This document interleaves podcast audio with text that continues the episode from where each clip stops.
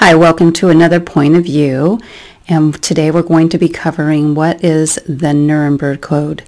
That is so important for you to know and understand the Nuremberg trial and the Nuremberg Code to help you today to fight against anything that would be coming at you in an experimental being forced on you that you do not want to be a part of. So this is what it's going to be talking about. The Nuremberg Code was created in 1947 in Nuremberg, Germany, following the trial of a group of Nazi doctors accused of conducting inhumane and often deadly experiments on prisoners of the concentration camps without their consent.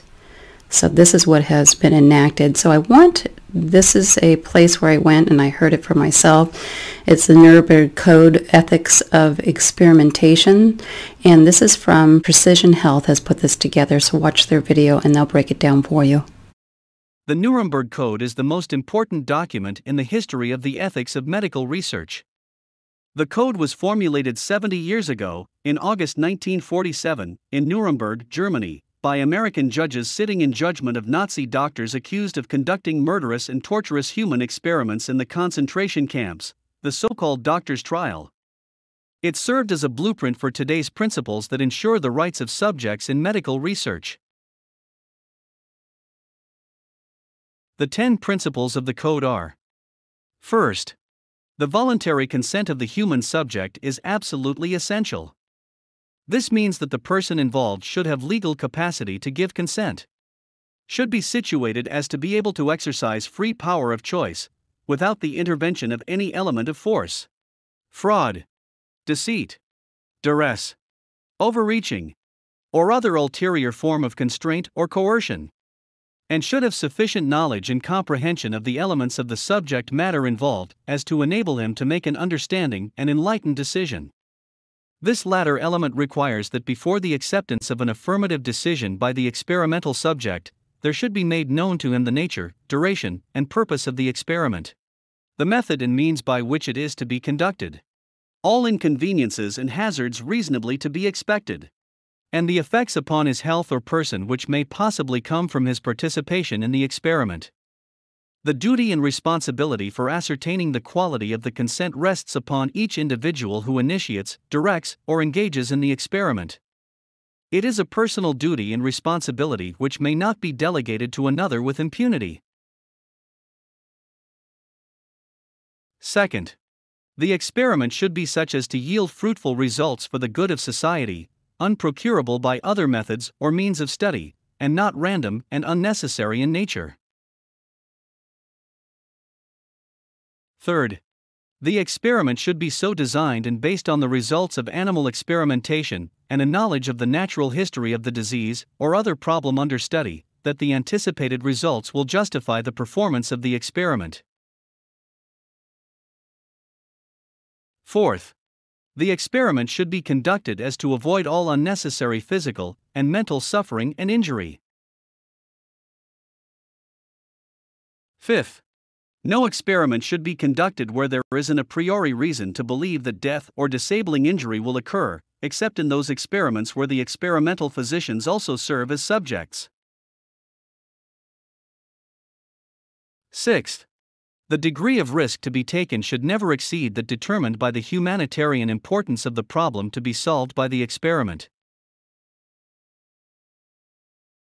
Seventh, Proper preparation should be made and adequate facilities provided to protect the experimental subject against even remote possibilities of injury, disability, or death. 8th. The experiment should be conducted only by scientifically qualified persons. The highest degree of skill and care should be required through all stages of the experiment of those who conduct or engage in the experiment.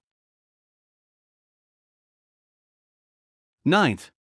During the course of the experiment, the human subject should be at liberty to bring the experiment to an end if he has reached the physical or mental state where continuation of the experiment seems to him to be impossible.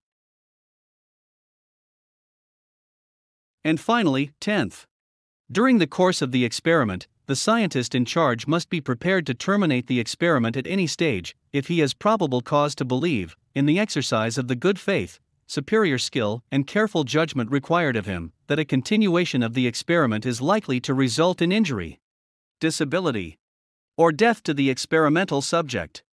Okay, next, can we really enact this Nuremberg Code today? Can we use this to help us to not be subjected to something we would not want to put into our bodies? And how would that be used today? So Francis Boyle put this together. It's the Nuremberg Code is your defense. Francis Boyle explains that everyone can refuse the injections based on the Nuremberg Code and medical experimentations. So here he is to explain it.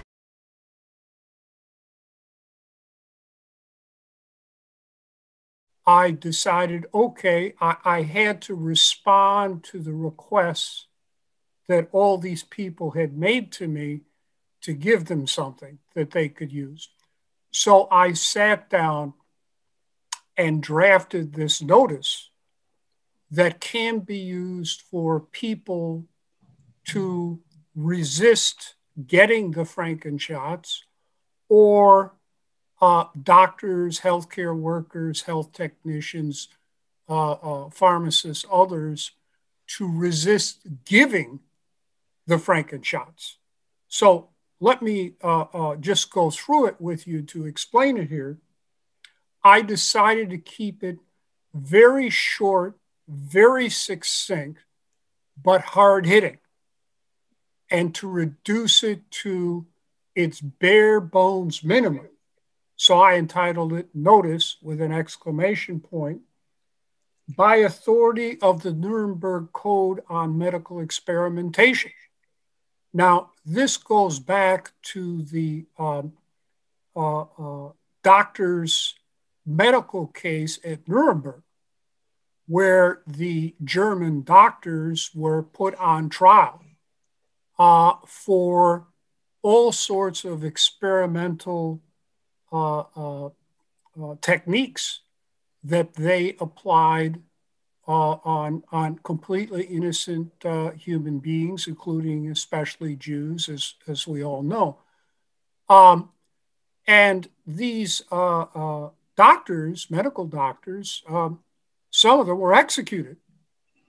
And as a result, if, if you read through the entire judgment, it's quite lengthy, but you'll see all the terrible types of experiments that German doctors were, were doing and, and procedures and drugs and everything else were doing to people. Um, and, uh, you know, we, we're all aware of Dr. Mengele and what he did at Auschwitz. Okay, so uh, everyone is aware of that, but there were many other German doctors involved in this. And the um, judgment came up with what was called the Nuremberg Code on Medical Experimentation that set forth uh, uh, requirements for engaging in any type of um, experimental uh, techniques or procedures or drugs or anything like that uh, on human beings. Uh, and this Nuremberg uh, judgment in particular, and the Nuremberg Code on medical experimentation became part of um, customary international criminal law. I wanted something that ordinary people could read and understand. Okay. And the word Nuremberg there, you know, that, that I would think most people would have a general idea uh, that the United States, the Soviet Union, uh, France, and Britain prosecuted Nazis at Nuremberg so that people could understand the severity of the situation. Then I continued, I do hereby exercise my right under the Nuremberg Code to refuse to submit so that people who were contacting me and saying, I need something to prevent taking these Frankenshots, they would have it. And, you know, large numbers of employers are telling people now, we have to have these Frankenshots. And I've given them something that they can use to say, no, I'm not taking them. Indeed, you know, I, I just heard from uh, uh, uh, active duty military guy uh, uh, yesterday on this, and I sent it to him. He said, "Thank you." He's going to use it because they're they're giving it to people now in the military. And then the second prong, uh, refuse to submit or to administer so that healthcare personnel can use it. Uh, uh, doctors, uh, nurses, healthcare workers, medical technicians. As you know, even here in the United States, they're having uh, uh, pharmacies uh, do this, pharmacists, and they're even hiring other people to do it. We don't even know what their qualifications are. So I, I did it two prong so that it can be used by healthcare workers like Dr. Hewitt Vaughn to say, I'm not going to inject human beings with this Nazi Franken shot. And I've already heard from healthcare workers thanking me, saying, This is exactly what I want, I'm going to use, and I will circulate it uh, to, to my fellow healthcare uh, workers. Then, you know, uh, uh I wanted to make it clear how serious this was. This wasn't a joke, it isn't a fraud. And I wanted to shake up anyone who was reading this notice that one of my clients, I guess you would put it, would give uh, to their employer. And so I said, the United States government has prosecuted, convicted, and executed medical doctors who violated the Nuremberg Code on Medical Experimentation. Yes, that is correct. You can read the uh, medical doctor's judgment. You should be able to find it uh, online. And at the end of the judgment, they have the uh, sentences of the uh, convicted and several of these doctors were sentenced to death. Now, what um, really got me was that I heard from a medical doctor saying, sentenced to death, you must be exaggerating, and that undercuts the significance of everything you're saying. And my response was, obviously, you were never required to read the Nuremberg Code on Medical Experimentation in medical school. Because if you did, you would know, in fact, medical doctors were sentenced to death and executed. And this shows, I think, the problems with medical school education today. And I'm not here uh, uh, uh, to say the, the legal profession is much better, being a law professor since 1978 and entered Harvard Law School in 1971. But at least we made a concerted effort to reform teaching ethics uh, to students. but if you read the news media everywhere, in print, on TV, everywhere, you see all these doctors advocating these Nazi Frankenshots. It's astounding. And it's very clear that in medical school, they were never required to read the Nuremberg uh, medical doctor's case, let alone the Nuremberg Code on medical experimentation. And it just shows you that, that medical doctors, certainly here in the United States, uh, have not been properly trained in medical ethics and are not aware of what the standards are. Dr. Hewitt Vaughn was, but I regret to report uh, at that time, she was the only doctor in the uni- entire United States military doctors corps and nurses corps and medical technician corps who refused to give out the, the those Nazi Frankenshots. so we're seeing the abject failure of the medical profession here in the United States, certainly, to train medical doctors in accordance with appropriate ethical standards here. Then I added a third sentence just to deal uh, with others. That is not, not the, the uh, potential victims or the healthcare workers, but others uh, uh, assisting. For example, I, I had a person saying, well, what, what do I tell if a police officer comes and forces me uh, to take one of these, these shots? So I added a third sentence. Aiders and abettors of Nuremberg crimes are equally guilty and have also been prosecuted, convicted, and executed. And that is a correct statement of law, uh, uh, Regis. Uh, that goes back to the uh, Zyklon B case, where uh, Zyklon B, the trade name for prussic acid, uh, was originally used by the SS in concentration camps to exterminate vermin. And then the SS decided to try it out to exterminate human beings. And as we know, large numbers of Jews, but others as well.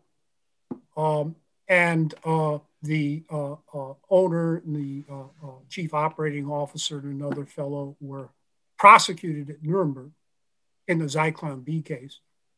And two of them were found guilty of aiding and abetting Nuremberg crimes, war crimes, and they were sentenced to death and executed. So I drafted this little statement for the purpose of being used by people who either did not want to take these shots or did not want to give these shots, and to shake up anyone who would force them to take these shots or to give these shots or any other way aid and or abet them. Now, others have said, well, what if this doesn't work? well, at that point, what I, I say is you've got to get yourself a lawyer then in the jurisdiction where you live and try to use these arguments uh, either to prevent getting the shot or prevent giving the shot. And that all depends on the uh, health laws of the states in the union in the United States. And you know, first, I'm not licensed to practice law in all of them. I'm only licensed to practice law in one of them. Uh, and there are a variety of laws. So you'll need to get yourself a lawyer if, if it push comes to shove, my warning doesn't work. And work out with that lawyer uh, an appropriate defense based upon using the uh, my warning, my notice here under the uh, applicable healthcare laws in that state. For example, California has adopted the Nuremberg Code on medical experimentation. Here's the notice so you have a chance to slow it down and read it for yourself. Also, here's his information. If you have any questions for him, you can contact him and ask him questions. Okay, I hope that was really helpful for you. I'm, I'm going to ask that you look at the link below so you can see the exactly, it's about a half an hour long, the whole entire teaching that he put together. Francis Boyle put together. So if you have a, a chance to take a look at that, there was much more information. I just gave you a snapshot of the interview that he had and that way you can see the full picture and also see if what you can do to defend yourself in these days as things are getting pressured for the push for you to do something that you might not want to do or put into your body and you might want to be looking and watchful to see what the outcomes are of just standing completely against it. So hopefully this helps you. Thank you for listening and look forward to seeing you next time on another point of view.